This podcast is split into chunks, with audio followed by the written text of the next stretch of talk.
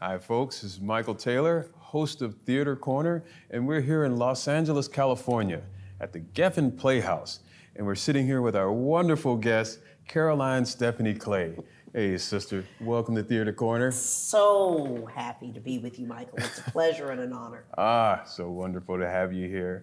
And so, you are here at the Geffen performing in Skeleton Crew. Yes. By Dominique Morisseau, directed by Patricia McGregor. Yes. This is not your first piece, but you're, you're playing uh, sort of like the anchor of the play. Uh, Very much. you're playing Faye. Could you tell me a little bit about that character? Faye is woman phenomenal. She is uh, mother. She is warrior. She is caregiver, caretaker. Um, she's a hustler.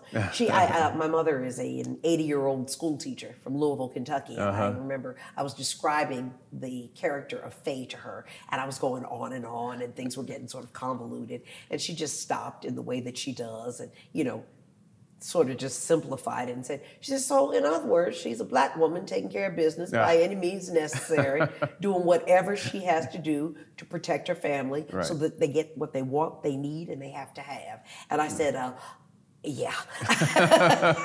so after all the yakety yak, Right. the bottom line is um, she simply is a survivor. And to quote Dominique directly, um, she said, uh, we, we had the blessing to be able to speak with her a few uh, weeks ago. She shared with us that what the characters say in this play, they mean. Okay. Sometimes in other plays, you know, you get sort of double entendre where did the character really mean that? Or is that a lie? Or is that something that later on in Act Two we're going to find out wasn't the truth? No, these characters are who they present themselves to be. They are what they say.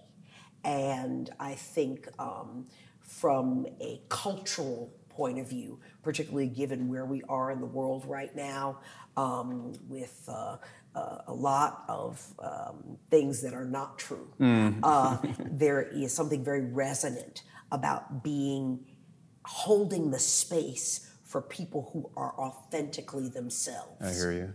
You're not new to Dominique's plays, and so uh, can you describe some of the aspects of Dominique's work that, that really speaks to you? This is my second time doing Right. the Skeleton Crew. I did it in at Studio Theater Mm-hmm. in Washington D.C. I'm a native Washingtonian, Yeah. Chocolate City. Hello. There you go. Um, and Patricia directed it, and uh, I fell in love with the play, and it got extended several times. Wow. We were nominated for many, many Helen Hayes Awards. I was lucky to be nominated for Best Actress. Didn't win it, but it, it, it is is very true. It is always an honor to be nominated. Right, right. I say all that to say that when the opportunity came here, um, LA being what it is, uh, they indicated that they were like, we're glad she's brilliant, Patricia, but we're looking for a name. Which is real. Mm, You know, if I had a dollar for every time, you know, you, you, you need that sort of head, you need that headline, Right, you need right. that person. Right. Um, and uh, they said, we just need a name. And Patricia McGregor, you know her, Mm. being the uh, warrior spirit sh- she is, she said, well, that's really lucky because she has a name, Caroline Stefanie Clay, and fought for me That's beautiful. and brought me out here. So I'm doubly grateful to her and to Dominique and to these words and to the message of this play. Um, i- i- i- very much like uh, the work of late August Wilson, whose plays, whose canon was a love letter to Pittsburgh, to his city. I like that. Dominique's canon is a love letter to her city, Detroit. And these voices and rhythms and relationships and people are about the people that she grew up knowing and still knows. These are her people. Right. And uh, Detroit, who is that has often gotten a bad rap uh, in the press, economically, what has gone on in terms of uh, urban blight.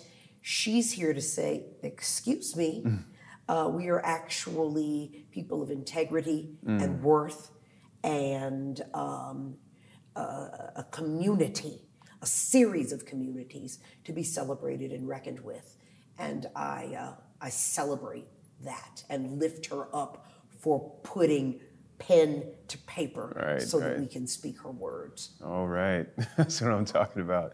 And so, just uh, sitting here listening to you, I, I understand why you, you're you're into this genre of, of audio book reading. Yes. And it's it's just a very interesting thing to work in. Yes. And and first, maybe if you could you could describe what exactly it entails, and and, and Yes. how did you how did you fall into this line of uh, Well? I, you know, as I mentioned before, my mother's an English teacher, so I've always I, I'm I'm I'm a, a kinesthetic learner, meaning that you know I, I I remember things literally, physically, and and orally in terms of what I hear, and I remember being read books by my mother just uh, literally in utero words words words books books books.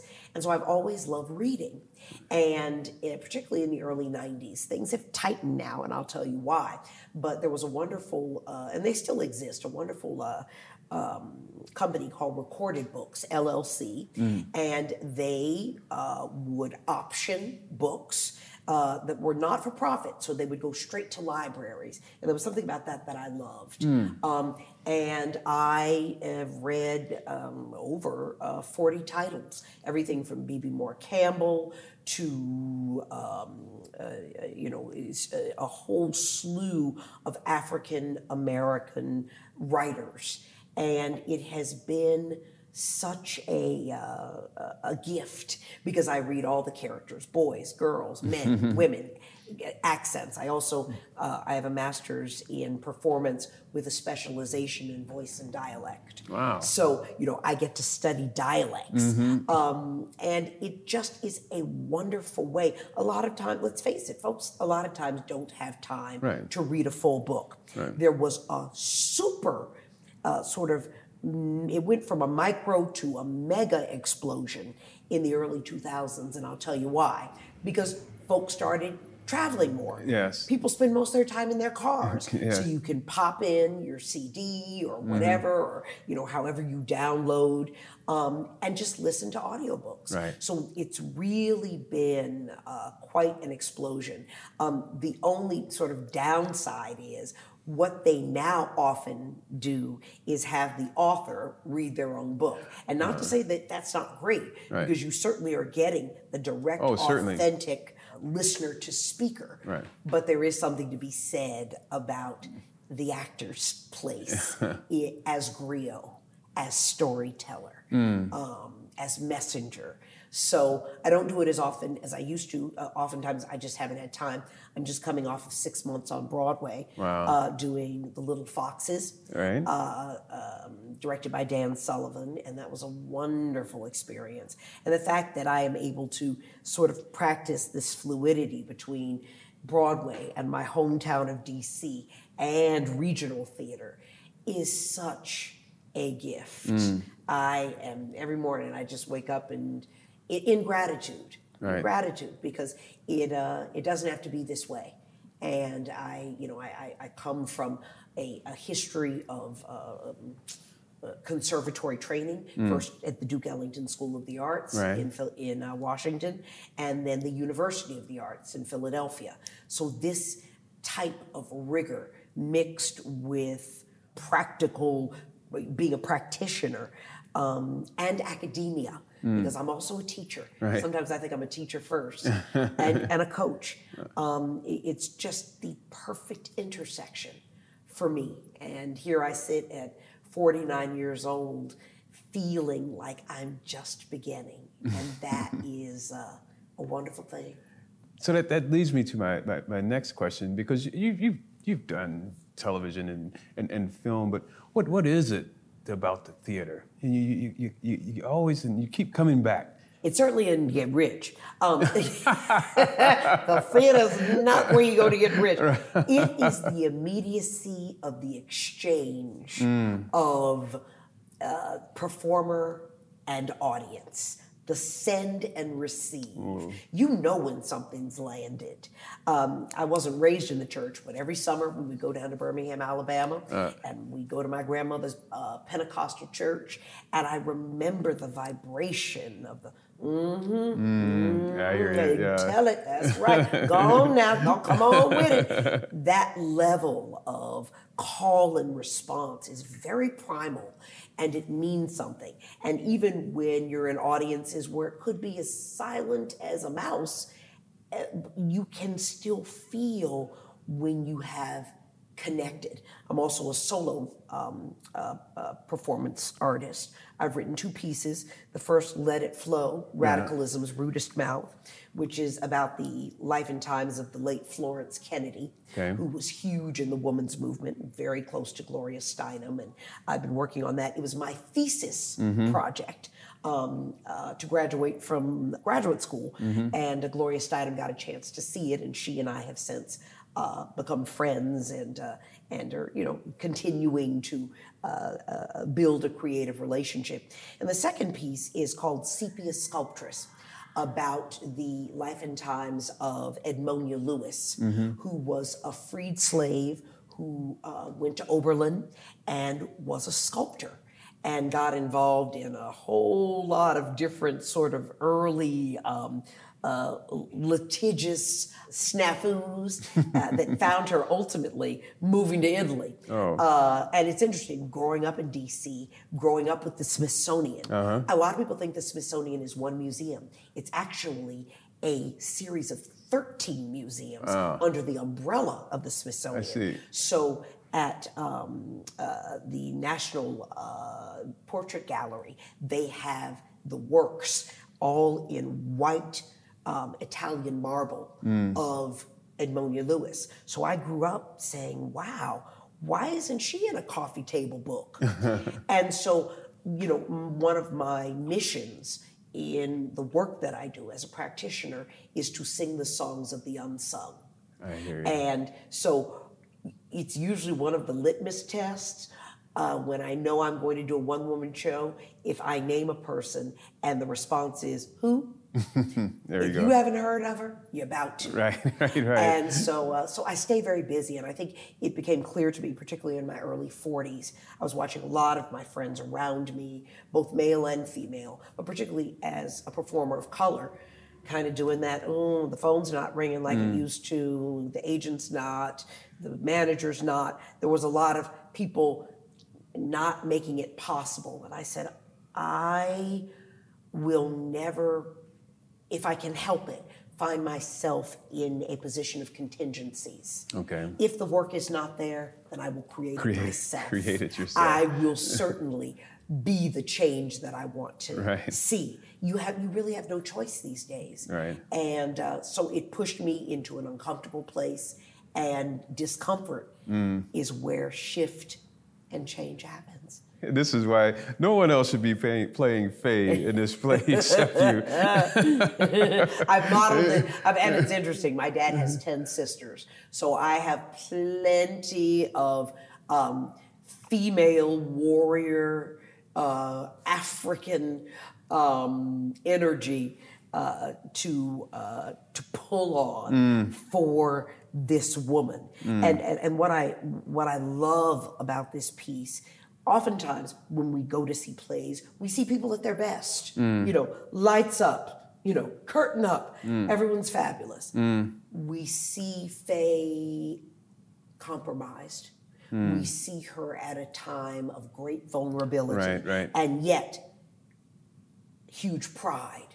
So, how does one function and survive with limited resources and yet move through and then take care of everyone else? And that is deeply moving to me because you never know. You just, you know, and I was uh, growing up, my mother always would remind me, Caroline, no matter what folks uh, present to you, you never know what they're going through. True. You never know what folks are going through. So never make the assumption that everything's all right. That's why a smile is free, a hello, a good morning, mm-hmm. how you doing, have a blessed day, whatever mm. affirmation mm. that is, however it manifests, whatever it looks like, because you don't know what folks are going through. And Dominique has created this world where very, where very quickly the truth is unzipped mm. and the patient's on the table. and with that said, it's funny, it's joyous, it's filled with humor, and laughter and silliness and all the things that make life worth living. And I'm so, so uh, proud to be here and to be in this piece. For the up and coming actors that, Yes. that, that tune in, Yes. if, if you would give one particular piece of advice Yes. for, for those up and coming actors, What would it be? Hmm, interesting. I think about what I say to my students all the time be you. Mm. There is only one you. There's only one you. Right. And that is something that can never, ever be replicated. Now, it can be refined, it can be changed, you can learn, shift, grow, transform, but as you move into the world of auditions and judgment and and well you just weren't right for this but you're right for that or whatever whatever whatever. There's only one you.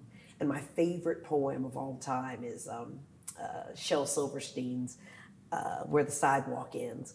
I know a place where the sidewalk ends and before the street begins and there the moonbird rests in its flight to cool in the peppermint wind. Let us leave this place where the smoke blows black and the dark street winds and bends. Yes, we'll walk with the walk that is measured and slow and go where the chalk white arrows go for the children they mark and the children they know the place where the sidewalk ends. And mm. that's our future. All right, sister. Mm-hmm. the energy in the universe, it all starts right here with you. you, are, you, are, you are such a wonderful person, and I, I really enjoy sitting here talking with you. You, you are so awesome. Thank you so much. Michael, what a pleasure. And thank you, viewers, for tuning in to another episode of Theater Corner, and we'll see you next time.